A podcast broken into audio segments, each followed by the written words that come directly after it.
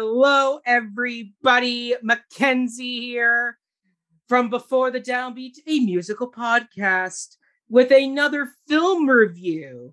This is the one we alluded to in our 50th episode. It's one that Autumn has graciously given her spot to a returning, uh, now we can say, co host, as well as guest, the Elphaba to my Galinda, Ms. Jessica Maxwell. Hello. Hello. Hello. And Jessica, what are we talking about today? Today, we are talking about the recently released 2021 film now on Netflix, Tick Tick Boom.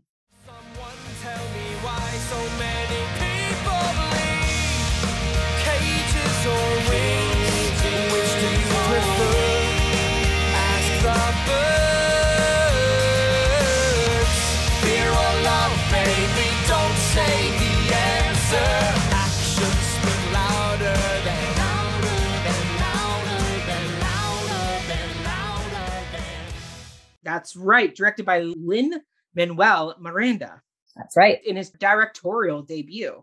So, yes, we are talking about Tick Tick Boom, as they say, if you read it phonetically, you know. Um, yes, yes. So, we're talking about that today. So, to do that, we're going to kind of dive into some of the casting, some of the songs, We'll talk about how it compares to another movie musical you and I saw, which is West Side Story. Even though we won't give our full West Side Story review because Autumn is saving that one. That is what she does want to do. So, but she was like, Jessica can take Tick Tick Boom. I've no desire to talk about Jonathan Larson after you ruined Rent for me, Mackenzie. So I was like, okay, that's fine with me. Jessica and I will do it because this is looking like it could be a Best Picture nomination. All the uh, critics are saying that it is in the top 10 movies. So we can see a Best Picture nom. They're talking about potential directing nomination for Lin Manuel Miranda, acting nom for Andrew Garfield. So yeah, this could this could shape, uh, shape up to be a dark horse awards contender because everybody's already talking about West Side Story as an easy lock for nominations. But then this Tick Tick Boom is going to potentially be the other musical that gets in the mix as well. Mm-hmm. Uh, no shade in the Heights though. In the Heights was very good uh, as well. It's just kind of gets kind of got dwarfed because it was a summer release and Tick Tick Boom and West Side have both been primed as award contenders. So Say Vie in the Heights, we still love you. We are working on doing a review of that at some point. Maybe we'll do an as a special like year anniversary of, of its release date. So we'll do for that one. So there we go. All right. Jay Maxwell, let us dive into this. So, first off, let's get into what did you think of Andrew Garfield's performance? Was he well cast in this role? Does he deserve an Oscar nomination for this performance? I thought he was very well cast in this film. I think he's a very underrated actor, and I think we really got to see his theatrical chops shine in this. Having watched, I watched a, it was like a side by side video of Jonathan mm-hmm. Larson and Andrew Garfield mm-hmm. presenting mm-hmm. a monologue and it was the same mannerisms, the mm-hmm. hair, mm-hmm. the, you know, the smile, the nod, the mm-hmm. hi, I'm John. It was to a mm-hmm. T. So yeah. I thought the character study of that was very well done. Um, I would love to see him nominated for for an Oscar. Uh, he is nominated for the Golden Globe or Critics' the Golden Yes, the Golden Globe in the musical comedy category. Yeah. And I I think in the past, typically the Golden Globes have been a really big indicator of mm-hmm. what we'll see at the Oscars. Yeah. So um, it's not the film itself is not nominated for many Golden Globes. I think only 2 mm-hmm. and I would I would love to see that change at the Oscars. Like I don't want it to be yeah. like a total note for note in that regard. Yeah. Yeah. Um, it will he win if if he's nominated? Will he win? Yeah. Uh, I, I want to go with your your dark horse theory there, but I have a feeling anyone who is in his category that is from West Side Story will beat it. Mm. Yes. Well, okay. So I will. T- I, I'll, I'll piggyback from you. So I once I also thought he was a he did a terrific job mm-hmm. in this performance. Watching the end credits where you see the videos of Jonathan Larson performing, and you're like, oh wow, like Andrew Garfield really did do his work to try and not just be a copycat of Jonathan Larson, but really kind of embody him naturally. because his voice was still very much the Andrew Garfield voice. Like, yeah. He didn't try to put on an accent or anything like that, but his mannerisms very much evoked Jonathan Larson. And so that was really a, an impressive feat because that is really hard to do when, when you're doing it when, when you're when you're trying just not to mimic them but trying to embody who that person is. And, and and really you can tell those moments in the dead moments between between moments. Like when you watch Jonathan Larson in interviews or in videos and you see him between those moments where it's the um the ahs the the, the little pauses and what they do that's where you see how good of a, of a performer because so often that's where the character drops and the actor comes back. Like a good example is um, Greg Kinnear played JFK in the Kennedys. Mm. And you watch his performance and just the way his voice and his body was able to hold character even when he wasn't speaking. And it, it's just the small little things, the way the placement of certain vowels. It was like, okay, that is showing you have that well rounded. Meryl Streep does it all the time. Like mm-hmm. when you mm-hmm. watch her as Margaret Thatcher, she is like she never kind of drops character at any moment. They, they she stays put. Her her her non-acting moments are still in character, which is really good. Uh, and Andrew Garfield did very much the same thing. Like his quiet moments, it, it, felt it felt like he was in character for that. It didn't feel like oh, I'm seeing Andrew Garfield now. Yeah. You know, and I think it's really, I think it's really admirable trying mm-hmm. to do that, especially mm-hmm. because it's, you know, you're, you're trying to um, portray someone mm-hmm. who existed in real life yeah. um, and who has also passed away. So yes. that leaves you with limited material to work with. Yeah. You know, you don't get the opportunity to reach out to this person and kind of get yeah. a sense of what their experience is. You're solely relying on what you can create of this mm-hmm. person from what you see again, mm-hmm. like you mentioned in interviews and stuff like that, and then kind of your own interpretation as well. Mm-hmm. mm-hmm. Yeah, and I mean, like compared to the actor uh, who plays Sondheim, who is Bradley uh, uh, Whitford, who has a plethora of interview material for Stephen Sondheim, and I thought he did a great job. Well, we oh my gosh, into, yeah, we, we we will get into the supporting cast momentarily, but that's a good example of he's someone who had a ton of material to reference and he had, he had different decades of Sondheim to reference as well. So that really informs performance. Jonathan Larson, because he was up and coming when he passed, there's far less material for you to really dive into. Like, like, like obviously they filmed his own performance of Tick Tick Boom, which was a, clearly it was a major sounding board source for them. But like it's it's very much harder to get a hold of stuff. I'm sure just because he literally died before he he, he really made a name for himself. Like so so like a lot of things would, would have come after the success of Rent would have been the many interviews, the, the the the things like that, the features that would have been done about him. Now it's kind of like you got a lot of pictures, I'm sure, and a lot of word of mouth about like who was he and some videotapes because you can see like some of the cafe videos that show mm-hmm. some moments that you would grab him but yeah, like it's interesting just noting noting how the difference of material where like if you're Sondheim, you have a ton of it. If you're Jonathan Larson, your your spectrum is much smaller and more confined to what you can pull from, which just makes that embodiment even greater, as you said. And I was really happy with his singing. Like it didn't feel auto-tuned. Like it mm-hmm. sound, felt pretty good. I mean, once again, he's not a trained singer, as far as I know, but he held his own against people like Vanessa Hudgens and a few others who are like, there's a lot of Broadway actors in this. Lin Manuel Miranda really stacked this cast with a lot of Broadway performers. Oh yeah. So if you're if you're if you're gonna hold your own, he held his own. Mm-hmm. It didn't feel like a sore thumb where it's like, oh, clearly they're auto tuning you just because you couldn't match it. Or it wasn't one of those, mm-hmm. um, let's cast a big name yeah. and we'll piggyback on that big name. Like, yeah he was doing the mannerisms and the singing like yeah. clearly it was very thought out. And yeah. to boot like he had the he had the look. Like yes. it was so yeah. spot on. Yes. Yeah. Yeah and i'll say for the nominations i think i definitely can see him getting into the nomination for sure for an oscar. I can't say if he'll win or not just because i haven't seen all the other ones that they're putting up. Like i know benedict cumberbatch is up for i love dog. Uh, there's an actor from coda that's mm. talked about. Um, Licorice Pizza apparently has some actors in it mm-hmm. that could be nominated. So there's a few others. I can't see anybody from West Side getting lead actor because Ansel wasn't like that astounding, like that. Like he was, he, he did his job. Yeah, but he certainly wasn't worthy. I don't think he's worthy of a nomination. I think the females of that film much more give give a good run for a nomination, and I would say up a win for the for, for Rachel Zegler as Maria mm-hmm. and Ariana DeBose as Anita. I can't see Ansel getting in for, and I would say like Bernardo um, and Riff. Those act the those actors, David Alvarez and Mike Faist, will probably get into supporting, not lead. Yeah, I would I would have only maybe put some from West Side Story because it's not the main category. Yeah. Like True. it's not the best actor, it's the right. best actor in a musical or comedy. That's right. The, that's right. the category, okay. right? I'm saying Yes. Yeah. Yeah. Yeah. There, there's that's okay. yes. I know. Well, I know Golden Globes has it, but like, do do the Oscars, Oscars are ju- no. uh, Oscars combine them. Uh, Oscars oh, don't separate. So it's just that's right. So it's just best actor, best actress, just best supporting actor, best supporting actress, best picture. So then, so, in that case, it could be anybody's game. yeah, very much so. Very much so.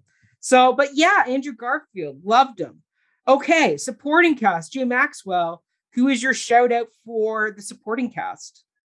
I mean, I thought they all complemented each other very mm-hmm. well. Um, but if you got to make me choose one, I would say Robin DeJesus, who played Michael. Yep, that was mine so too. So good. Yeah. Um, his his character is really uh, it's it's interesting because you know you have you have John who mm-hmm needs to write this musical. It's not even a want, it's like a need. I need to do this before I turn 30. Mm-hmm. And Michael is like, I did the, I did the theater and, but now I'm going to go live my life. And mm-hmm. I'm, I, he calls himself a mediocre actor and, mm-hmm. uh, and he kind of it's it's like that little bit of realism and when him and john have that confrontation towards the end of the film mm-hmm. um, i feel like it's just a total blossom of like their relationship this far mm-hmm. which had kind of been a little rocky mm-hmm. and then it's just like all this confrontation kind of comes out everything's laid out on the table that like hey you've been spending like a lot of time working on this don't forget about like the people around you and he just yeah. he like oh it's it's great i love i you it's one of those supporting characters that like i don't know I don't, I don't it like almost could have been a lead character at the same time. Yeah. Like i i think he just did a great job. Yeah i agree. He was my shout out too. I mean he is the heart of the movie. Yeah. Jonathan larson's character in this is not portrayed as overly likable a majority of the time. He's I, I, because of his self-obsession. He has his just, moments yeah yeah, or, or not even I don't know, I don't know self obsession or, or just tunnel vision. The tunnel mm. vision this character goes through of my workshop, my workshop, my workshop, and he kind of drowns everybody else out. That that doesn't always make you a likable character. There are many times where I was doing the I don't like you. like listen to your partner, listen to your friends. Like uh, uh, uh I guess whole thing about like you uh, like like you sold out for for for the apartment with the doorman. I'm like he didn't sell out. He did the adult thing that sometimes you got to do. It's it's about realizing your limits in the world. And Michael's and uh, Robin's character as Michael is such a good embodiment of someone who uh, understood the world and understood life because he because he understood his time was limited after he tested positive for HIV.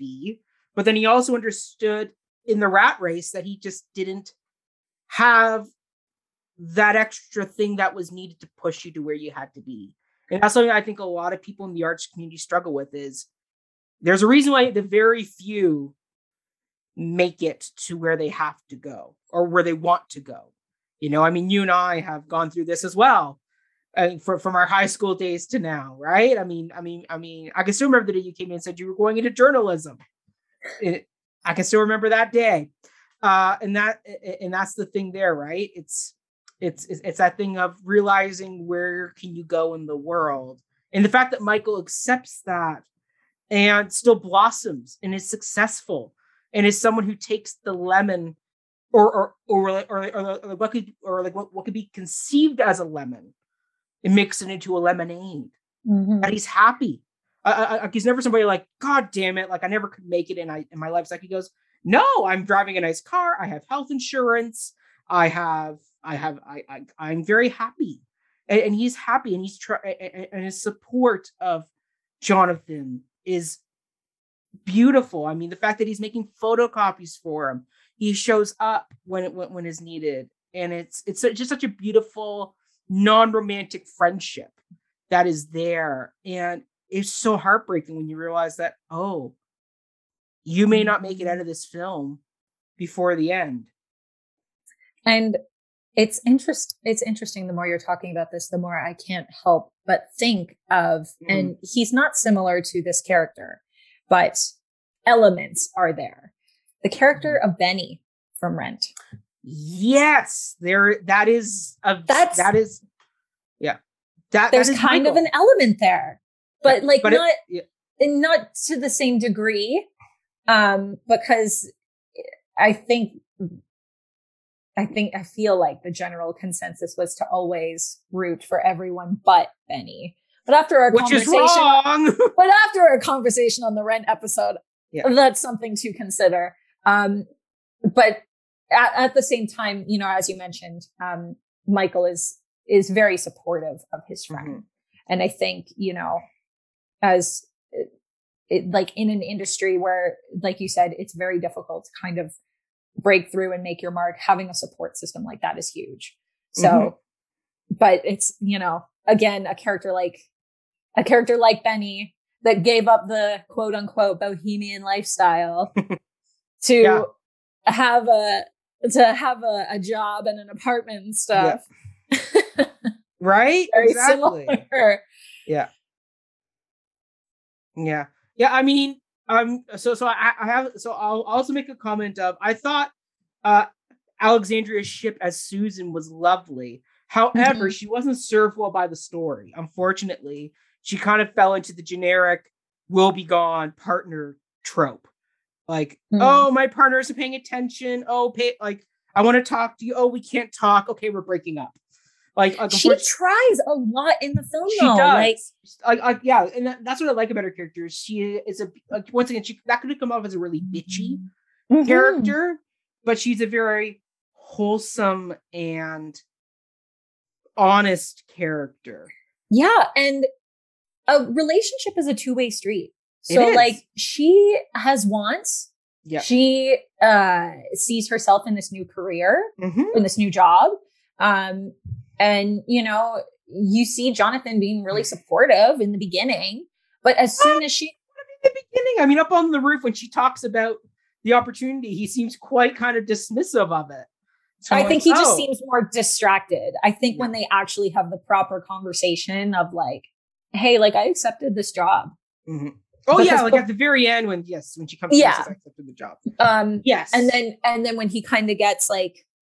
He's like, I'm not moving to the Berkshires. Like, no, that's not Midtown. Like, I get it. Like, be an artist, but also like you don't be a supportive be partner.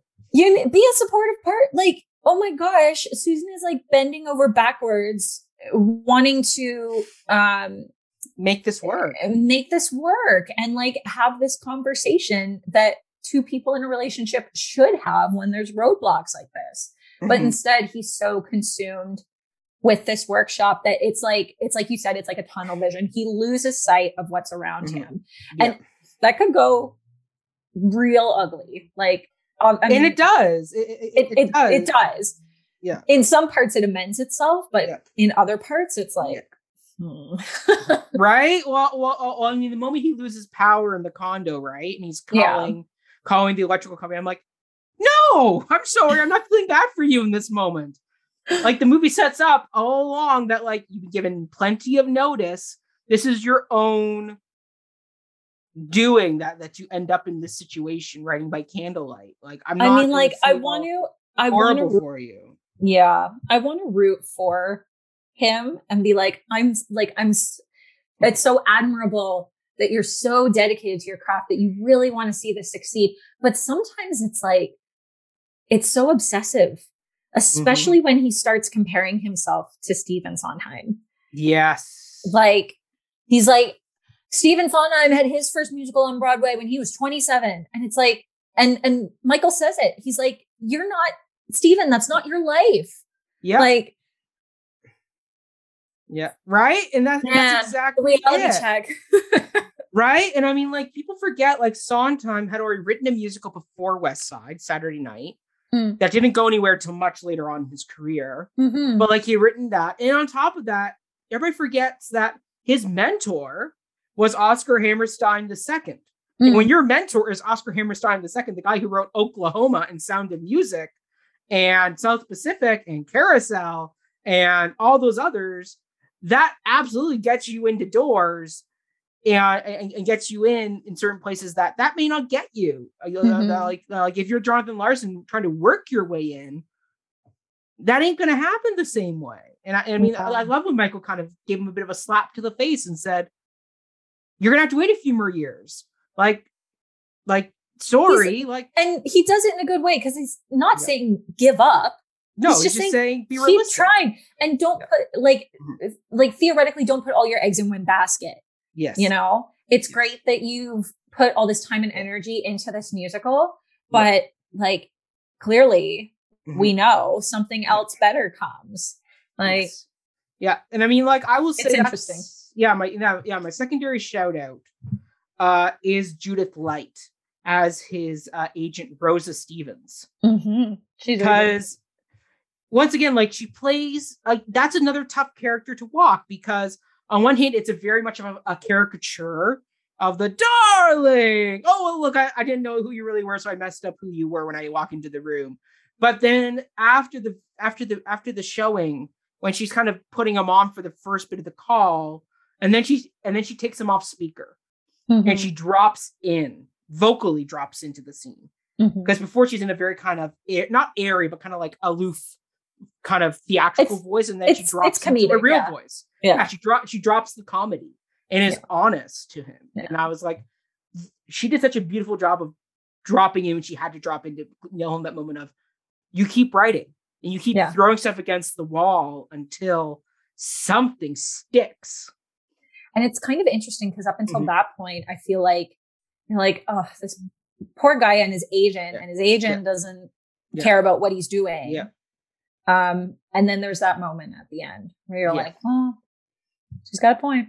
Yeah. Well, once again, and she's very nice too. And she's like, you, uh, it's like she's like, you got good reviews, and I mean, Mm-hmm. like, you mean, like, we know that he won some award for this preview workshop thing Yeah. in New York. hmm So it's not like he didn't do well in this workshop. It just wasn't the piece that was gonna break him through, which uh, which I, which I love that it, that's an honest portrayal of the business where it's like you're not It all going to be it. Sondheim or somebody else, or I forget I forget who I forget who he talks about who was given the ten thousand dollar check Mm. after, after his workshop that went straight to Broadway. It's like majority of the time Yeah, that's right. not the case. Yeah. The time it's just you pounding the pavement.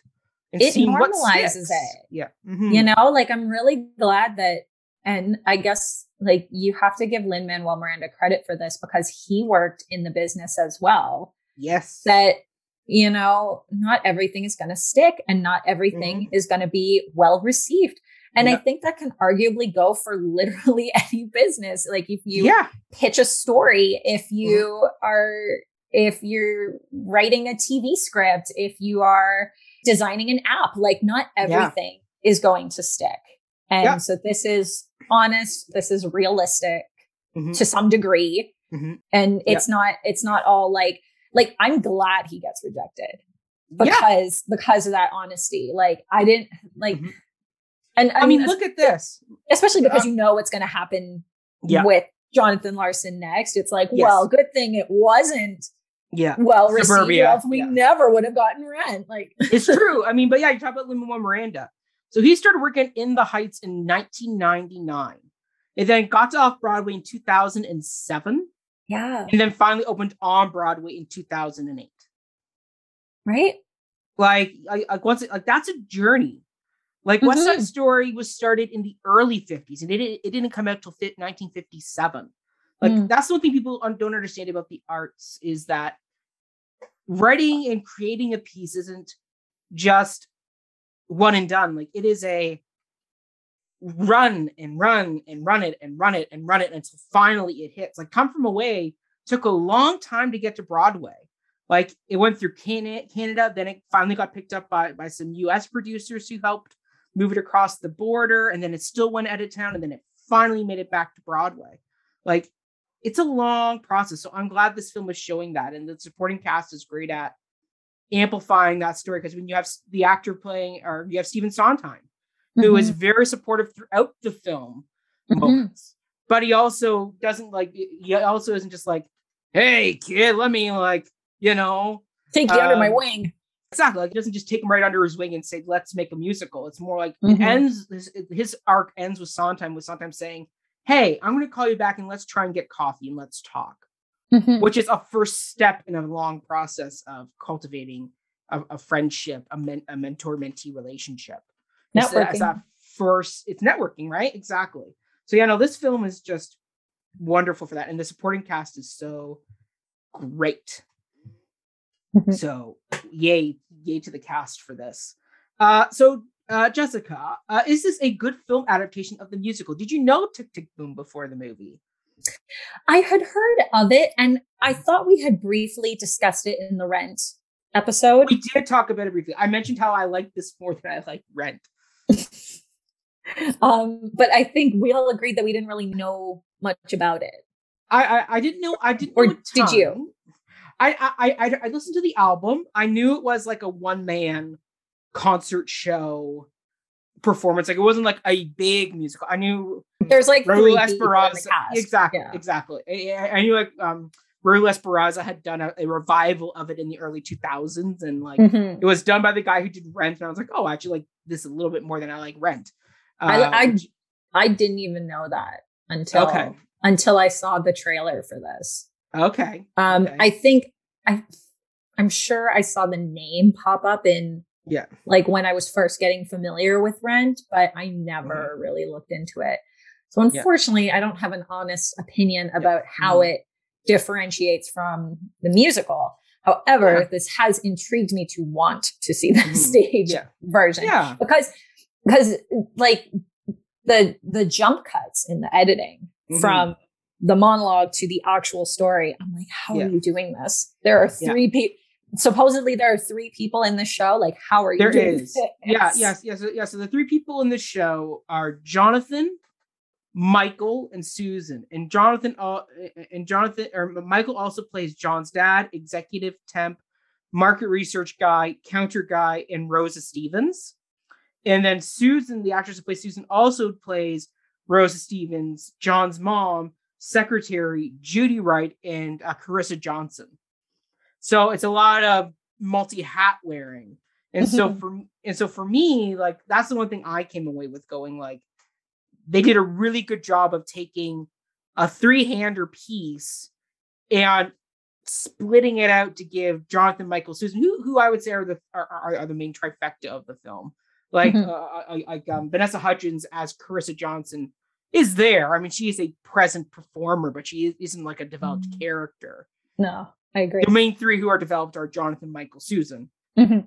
So the fact that they were able to take those three characters, solidify them, but then also build out the world and take all these minor one moment characters and make them into something. Mm-hmm. Like the mm-hmm. fact that you have, um, well, well, well, as you said, Rosa Stevens, the agent, like the fact that she was like a multi purpose character who is comedic at one point, but then has a very honest drop-in moment at the end. Or you have um, the, his his, um, his mom and dad, mm-hmm. uh, played by Danny Burstein, and Pocahontas vocal Disney princess Judy Kuhn, like that right there, and the fact that like you see them and you automatically understand who these parents are, mm-hmm. and from their brief moment of conversation before the preview performance, like the fact that you or uh, or even like the um, ad agent, the focus test lady played by Laura yep. Benanti, mm-hmm. like like the fact that like even her character, you understand who that woman is the minute the minute you see this performance done. It's like, oh, I know exactly who you are in this moment. I know exactly what type of person you are supposed to be. So the fact that you get all that, and the fact that you were able to take all that out or expand all that and build it, because a lot of times when you're doing like a one man show, a two hander show, a three hander show, those are very, very difficult to properly expand out simply because you're having to create so much of your uh, filler of your own that trying to develop it further is difficult. So I, I'll say like that was really good the Mm-hmm. way they did that and the way they were able to still cut back to the tick tick boom performance and that and that, and that it was kind of like almost like chicago you know the movie chicago with rob marshall Yeah. Yes. And actually, when we, I want to we Okay. talk about okay. the songs, but yes. okay perfect Yes. okay yes It, it There's a lot reminded me of that totally. yeah there's a lot of moments of chicago and i'm like There is. that works there there are there are films that lend themselves to that trope Yep. of like the show within that in the mind or the show within the show yes. type thing and this is one that used it well like rob marshall tried using it again when he did nine Mm. with uh Fergie, Judi Dench, Dan- uh, Yeah. Daniel Day Lewis, Nicole Kidman, Mary Cotillard, and that didn't quite work Mm. because it felt like he was just repurposing a trope he used in Chicago. Mm. But here, Lin Manuel Miranda was able to, just like Rob Marshall did with Chicago, was able to kind of really get in there and use that trope well. And there's a moment, there's a song in there that really does that particular twisting well. So we'll get into. I hope songs. I hope we're thinking of the same song. I think we are. But yes, so I would say this is a, this is a very good adaptation of something that is you like on paper you wouldn't think would be a shoe in for a film adaptation where it's like yeah, and you know some some movie musicals they either work or they don't, and Yeah. I thought this worked. I agree. It worked very much so. And the fact that they kept a majority of the songs, I don't let me just check the track list again just to make sure I'm I'm not misspeaking here. Mm, yeah, yeah, yeah. It looks like it's all there. And the fact like boho days Mm-hmm. isn't in the track list for the cast list uh for the stage. So that's a new song that was added apparently. Um, but no, this is great. Like, Yeah, no, like like the fact they were able to take songs, use them, but then also add new stuff in that fits. Like I like I would not know boho days. I had- bo bo bo bo like at, at the party. Like I had fact- actually read that that was I saw it today actually in an interview with Lin Manuel Miranda that that was a monologue that Jonathan used to say or sing Oh, that I, okay. I think was at the top of something like this okay. or it was in a different monologue that he was doing okay. and so they adopted that. I love when everything comes full circle or they take little bits from Yeah. elsewhere. Yeah. the best. Yeah, no, that's great. I love that. Love that. All right. Well, I mean, let's get into it, Jay Maxwell, which is what song do you think was best performed in the show? There were so many great moments. There were. Um, since we were just talking about it, uh, one of the songs that stood out for me was, I believe it's Therapy. I got mad when you said I should go drop dead. If I were you and I done what I done, I'd do what you did when I gave you the ring, having said what I said. I feel bad that you feel bad about me, feeling bad about you, feeling bad about what I said about what you said about me not being able to share a feeling. Which That's was the one I was thinking that was about. the For- one that he sings um, with When Vanessa with Hudgens' character, Yeah. and when he's fighting with Susan, and it's Yeah. that perfect back and forth. I love those kind of scenes, and it Yeah. reminds me of the tap dancing court scene in Chicago.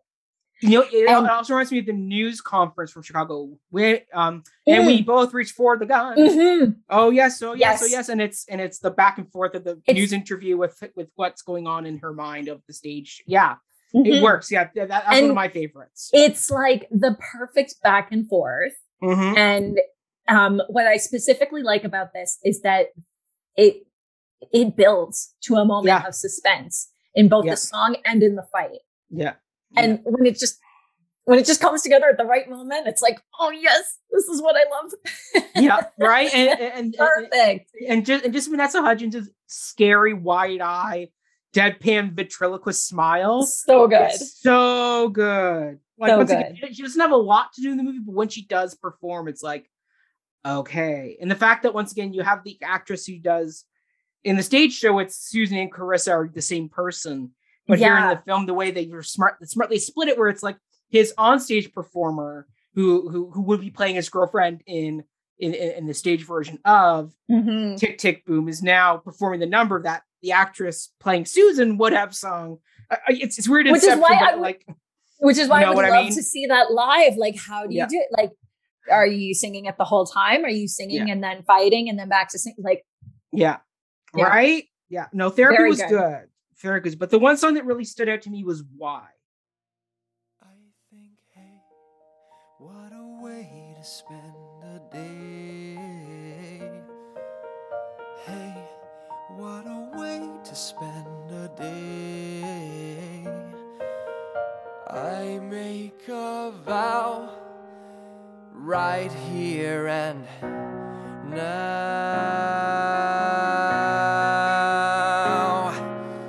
I'm gonna spend my time this way. I'm gonna spend time this way.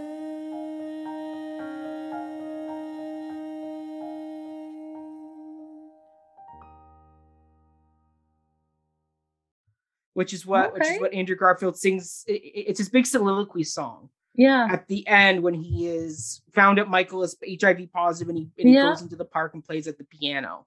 That's just- a beautiful moment. It's like a really um, beautiful, vulnerable, honest moment. Yeah, yeah, yeah, yeah, yeah, yeah. It's a beautiful moment.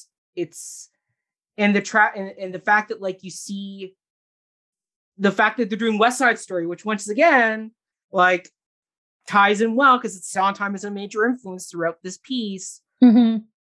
And it's like the fact that like Michael played Doc of all people, like uh, he played like he played the the non-singing role Yeah.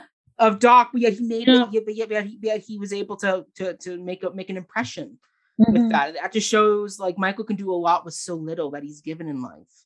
Yeah. Um, and and just the fact that it's such a beautiful come to uh, as they say come to Jesus moment Mhm. for for Jonathan's character of the pain that he's experiencing of frig I'm going to lose most likely my closest friend Yeah. like and he's asking why Like, Mhm. he's asking why why why why why did the world do this? Why why? And it's and it's such a great song and the pain. And in fact, andrew garfield is performing this to the hilt like he's like he like he's got te- he's got the tears going. He's singing in the rain. Like it's just it's it's a moment that just comes together and is and is a beautiful explosion of just his pain and his agony as a character. Mhm. Trying to process something. And I mean, my my other choice was I couldn't really count it because it's a parody song, but it's Sunday.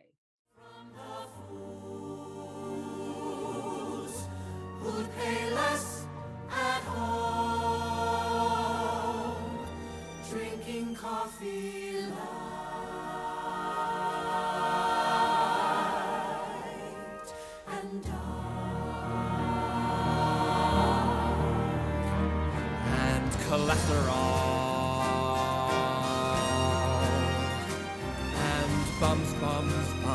bums, bums, bums, bums, bums, bums. People screaming for their toast in a small Soho cafe on an island into river.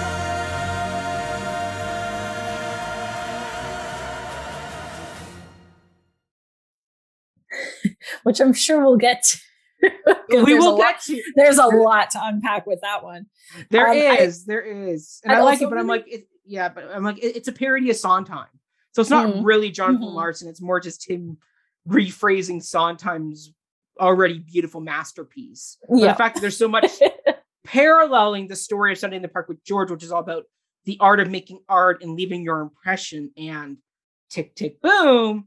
It's very much kind of like you can see that you can see that the inspiration that Jonathan took when making this piece from a very inside baseball art musical, which is Sunday the Park with George. Mhm. I also really like uh, 30/90. Which one's that it- again? It's the first song at the top of the film. Don't jump ship, can't fight it like taxes. At least it happens only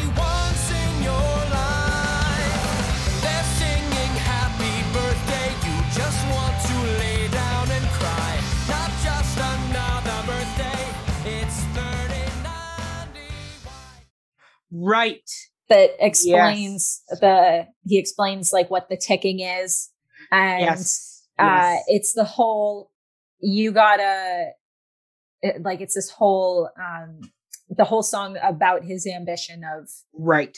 i gotta i'm, I'm turning 30 in Yeah. 1990 i gotta Yeah. do something with my life i gotta like Yeah. try to find this purpose Yeah. um it, which i think is something that i like we kind of talked a little bit about that there's like something that that we all sort of experience the need to sort Mhm. of try to do something accomplish something by the time we reach a certain age and i think it just it sets the tone for the whole Mhm, movie mhm, kind of a whole mhm. what to expect and i think Yeah. It's it's super jonathan larson it's a Oh, it's so rock- Jonathan. Larson. it's a rock and roll song It's very much almost along those lines of uh one song glory. Just not not, not, as that song no yeah.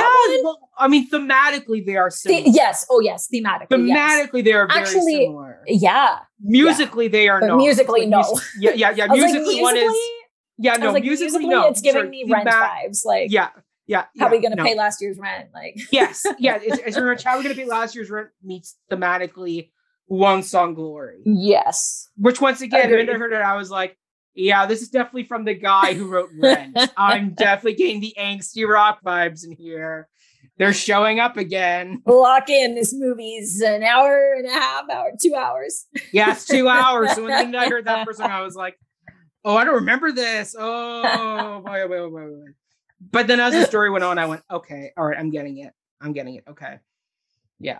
So, all right. I mean, yeah, so, yeah, there's tons of great songs. I mean, even the pool song, Swimming. How's the water? Stretch, stretch, spit in the mask. Cloudy vision, test the water. Contemplate the dive, the shock to the skin. Anticipate the pain, the pain, the pain, the pain, the pain. Now, one, two, three, oh, bite the air. Seven, there's that girl. One, two, three, oh, bite the air. Smooth, soft skin. Two, three, oh, bite the thirteen long legs. Brown skin and wet hair. Whoa, whoa, whoa, and wet hair. is just visually such a beautiful. and so cool and that's another one i'm like how do you do that on stage you know Yeah, I have no idea. I have no So idea how cool. you do it on stage. No like idea. lin manuel you've got me invested Yeah. let me find a stage version of the show. I am sure you probably can find that Jonathan Larson original video version. I'm sure somebody's posted. oh it. probably in the depths of the internet Yeah, exactly. I'm sure you'll find it, Jay Maxwell. I'm sure you will find it. okay.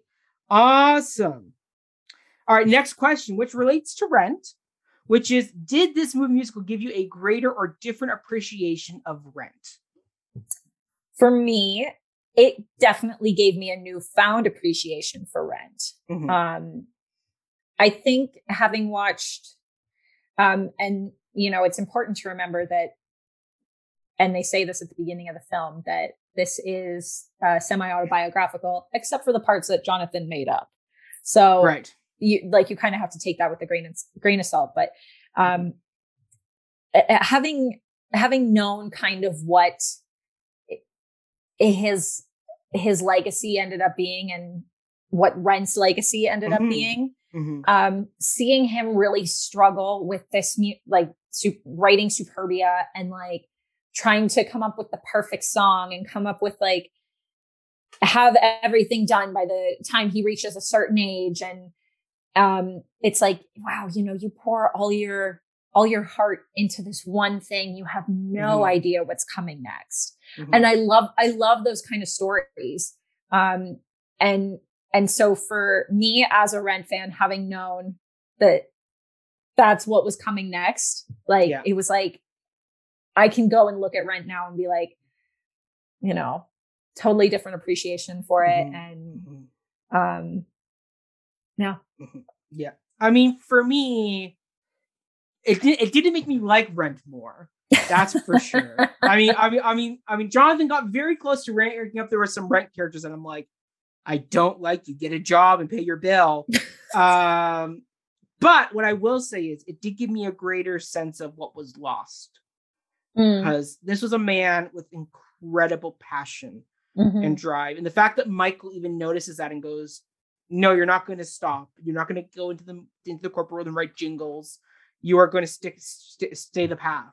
Mhm. And the fact that you can tell he has so much more to give. yeah. Like his mind had so much more to give. Yeah. Like talk about a guy who wrote a sci-fi musical, hmm a auto semi-autobiographical musical, and then he wrote a musical based on an opera. hmm like that right there just shows you the span of what his mind was doing and the fact that he says i can write songs within a day Yeah. like like the speed at which he was his mind worked hmm is incredible. So i think what the film gave me not so much an appreciation of rent because the characters i still can't get over um but it gave me a great appreciation for the man and going what more could you have given the world had you had time? And the fact that when you look him up and realize that they say had he been properly diagnosed at the hospital and not sent home he likely would have survived Yeah. that you're like well That's pretty bugger. chilling.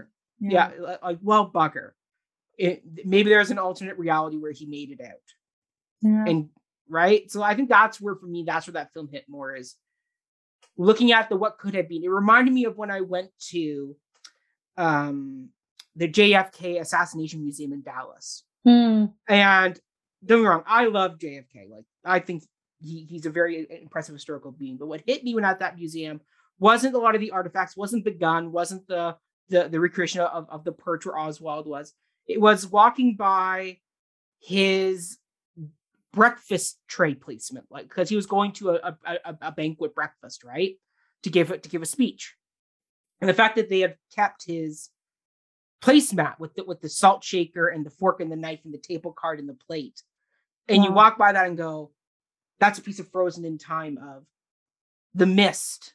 Like Mhm. like kind of like what was lost, what wasn't there, you know, that type of thing. I don't know if I'm describing it right. But for me, It's- like when I walked by The that what table, could have yeah. been. yes, exactly. It- Yeah. It's an embodiment of the unfinished, the unfulfilled, like the fact that he never got, and the fact they have his speech, his typed up speech right there with the place card, Mm. going, he would have said this speech, Mhm. But he never got to say the speech. Yeah. Well, and it's and the same it's- thing with Jonathan Larson. If he never Totally. got to see Rent, which was his Never- work. It never got to see the success it had. Yeah, you know, exactly. the Tonys and the Pulitzer. Like, Yeah, exactly. Like, I, I, and I think that's where this film hits more is yeah. someone who was so driven and passionate about the arts community and what in his writing and his creation that he never It's got to like- see it finished. it's like That- one of those. Yeah, it's Mm. like one of those weird blips that just were it it was the person who was there who left the creative mark and then tragically left us but Mhm. oh my gosh look at what he left behind and Yeah. let's cherish that Yeah, exactly, exactly. Well said. Well said. Well said. Yeah. Okay. Fun thing now. Jessica Maxwell, who was your favorite Broadway star cameo? Because there was a lot of them that showed up in here. there were so many and I know. not just even in the sunday All performance over. All the over. entire movie and Yep. like so many so many Yeah. um I, uh, I the- even tagged you in an article today that was all about the Broadway cameos of of uh, of Tick Tick Boom. like even even like uh, you know like you you mentioned um um laura benanti who played um the head of the advertising focus group Yeah. michaela diamond was um in the cher show and she Yeah. was part of the focus group as well um kate rockwell who was in mean girls um uh oh my gosh so many The But then, of OG Little Red. danielle ferland Yep, yep, Yep. She, yep, she was the other focus group lady who uh, um in there as well. Like so many little small ones. small ones and then Yeah. of course there's the big sunday performance Yes. that had it was funny when i was watching it the first time because it's like as it's building up to it i'm like like oh hey that's andre de shields and then it's like keeps going and then it's like Yeah. that guy kind of looks like joel grey that can't be joel grey and then it's like oh there's Yeah. renee elise goldsberry and phillipa soo and Yeah. oh there's a cameo by uh, lin manuel miranda okay Yeah, yeah, they were Yep, so yep. and There's Chita Rivera, Brian. there's Chita Rivera, there's Bebe Neuwirth, like no Yeah, big yeah, deal. Um, yeah, yeah. But I, I have to say, uh, obviously, I must say, as the Rent fan, my favorite was Adam Pascal, Daphne Rubin Vega, and Wilson Jermaine Heredia As the homeless people. as the homeless people. Is that foreshadow? Or well, like, Not even that foreshadowing. Yeah. it's not for it's not foreshadowing, but Yeah. there's a cool note in there that I read Yes. that um so sorry for those who don't know all three of those were all three actors that I just Yeah. named were in the original Broadway production of Rent. Correct. Yeah. Um and I had read that um Daphne Rubin Vega who played Mimi Mhm. in the costume she wore the um shoes she has were the shoes that she wore in Rent. Oh wow. And apparently, um, from some notes I'm seeing here, uh, I think she confirms it on her Instagram account. Um, she's also wearing a hoodie that once belonged to Jonathan Larson. wow. So that's There's cool. something for you. There's something for you. Okay, so my two. So first off, I have to say my favorite cameo, one that made me tear up, was the voice uh mail from Stephen Sondheim. Yes, I meant to mention that too. Yeah, that's that's the one that I was like, wow. Like I I, I get like it, it- it's his, it- it's his voice, right? Like I, I think you'll never hear his voice again because he's passed, and then all of a sudden, out pops this beautiful voicemail And what an and amazing, what an amazing note to find afterwards. Yeah. Like I, Yeah. I, I had no idea until I looked it up afterwards. And I was like, what? yeah, right. That was so so so good. And then I also love Bernadette Peters perfect. getting to recreate her moment from Sunday. Mhm. uh the from Sunday in the Park with George, where she's even got a similar hat, bucket hat on. And the fact that they even do the similar staging of, of him leading her out Mhm. and positioning her in front of the cafe. Mhm. Like I was like, oh, Bernadette.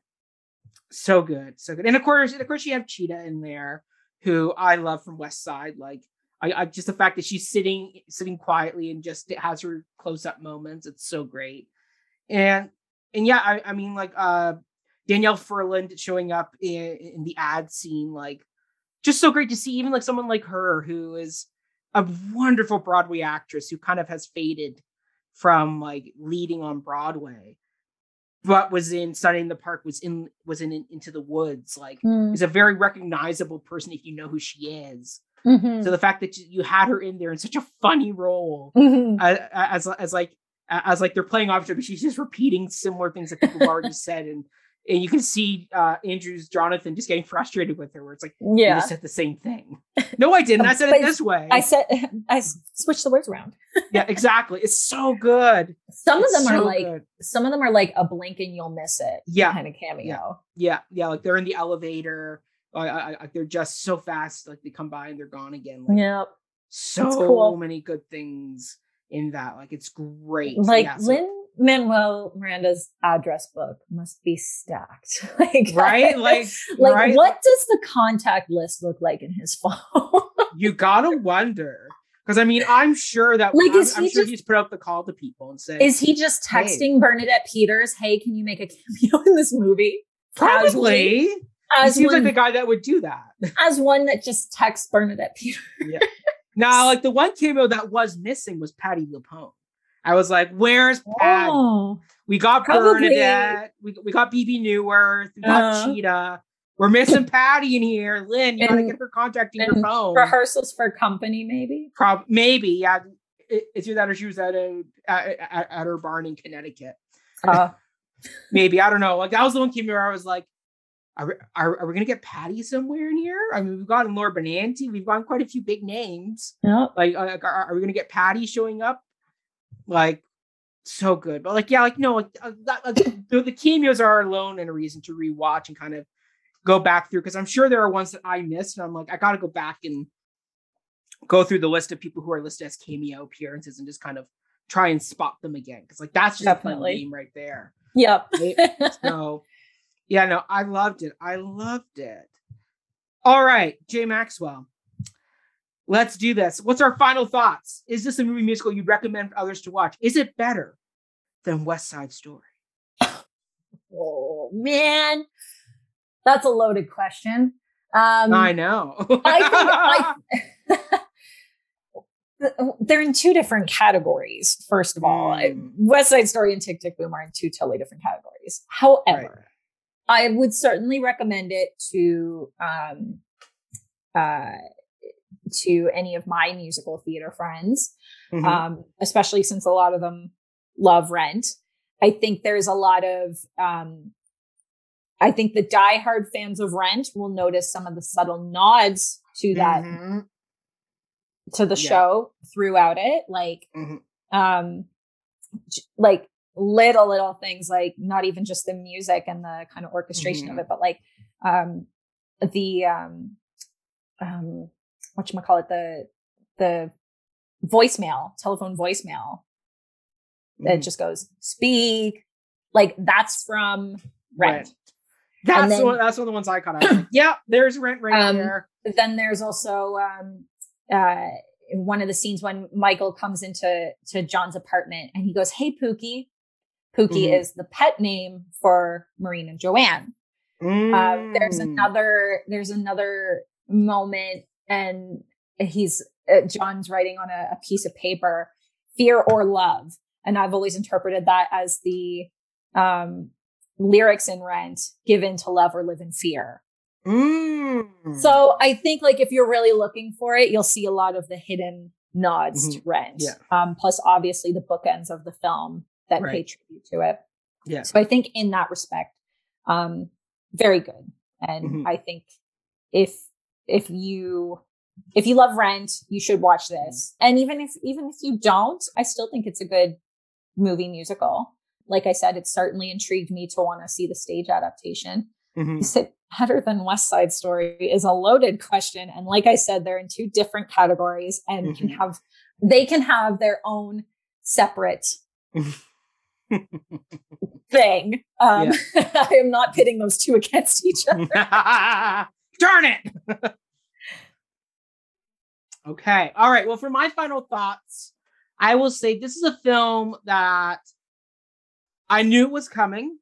I wasn't like West Side where I was like counting down the days, looking up every clip. I mean, Jessica knows I sent her all- up team clips and snippets and trailers of West Side. I don't think I sent her one thing, a tick tick boom.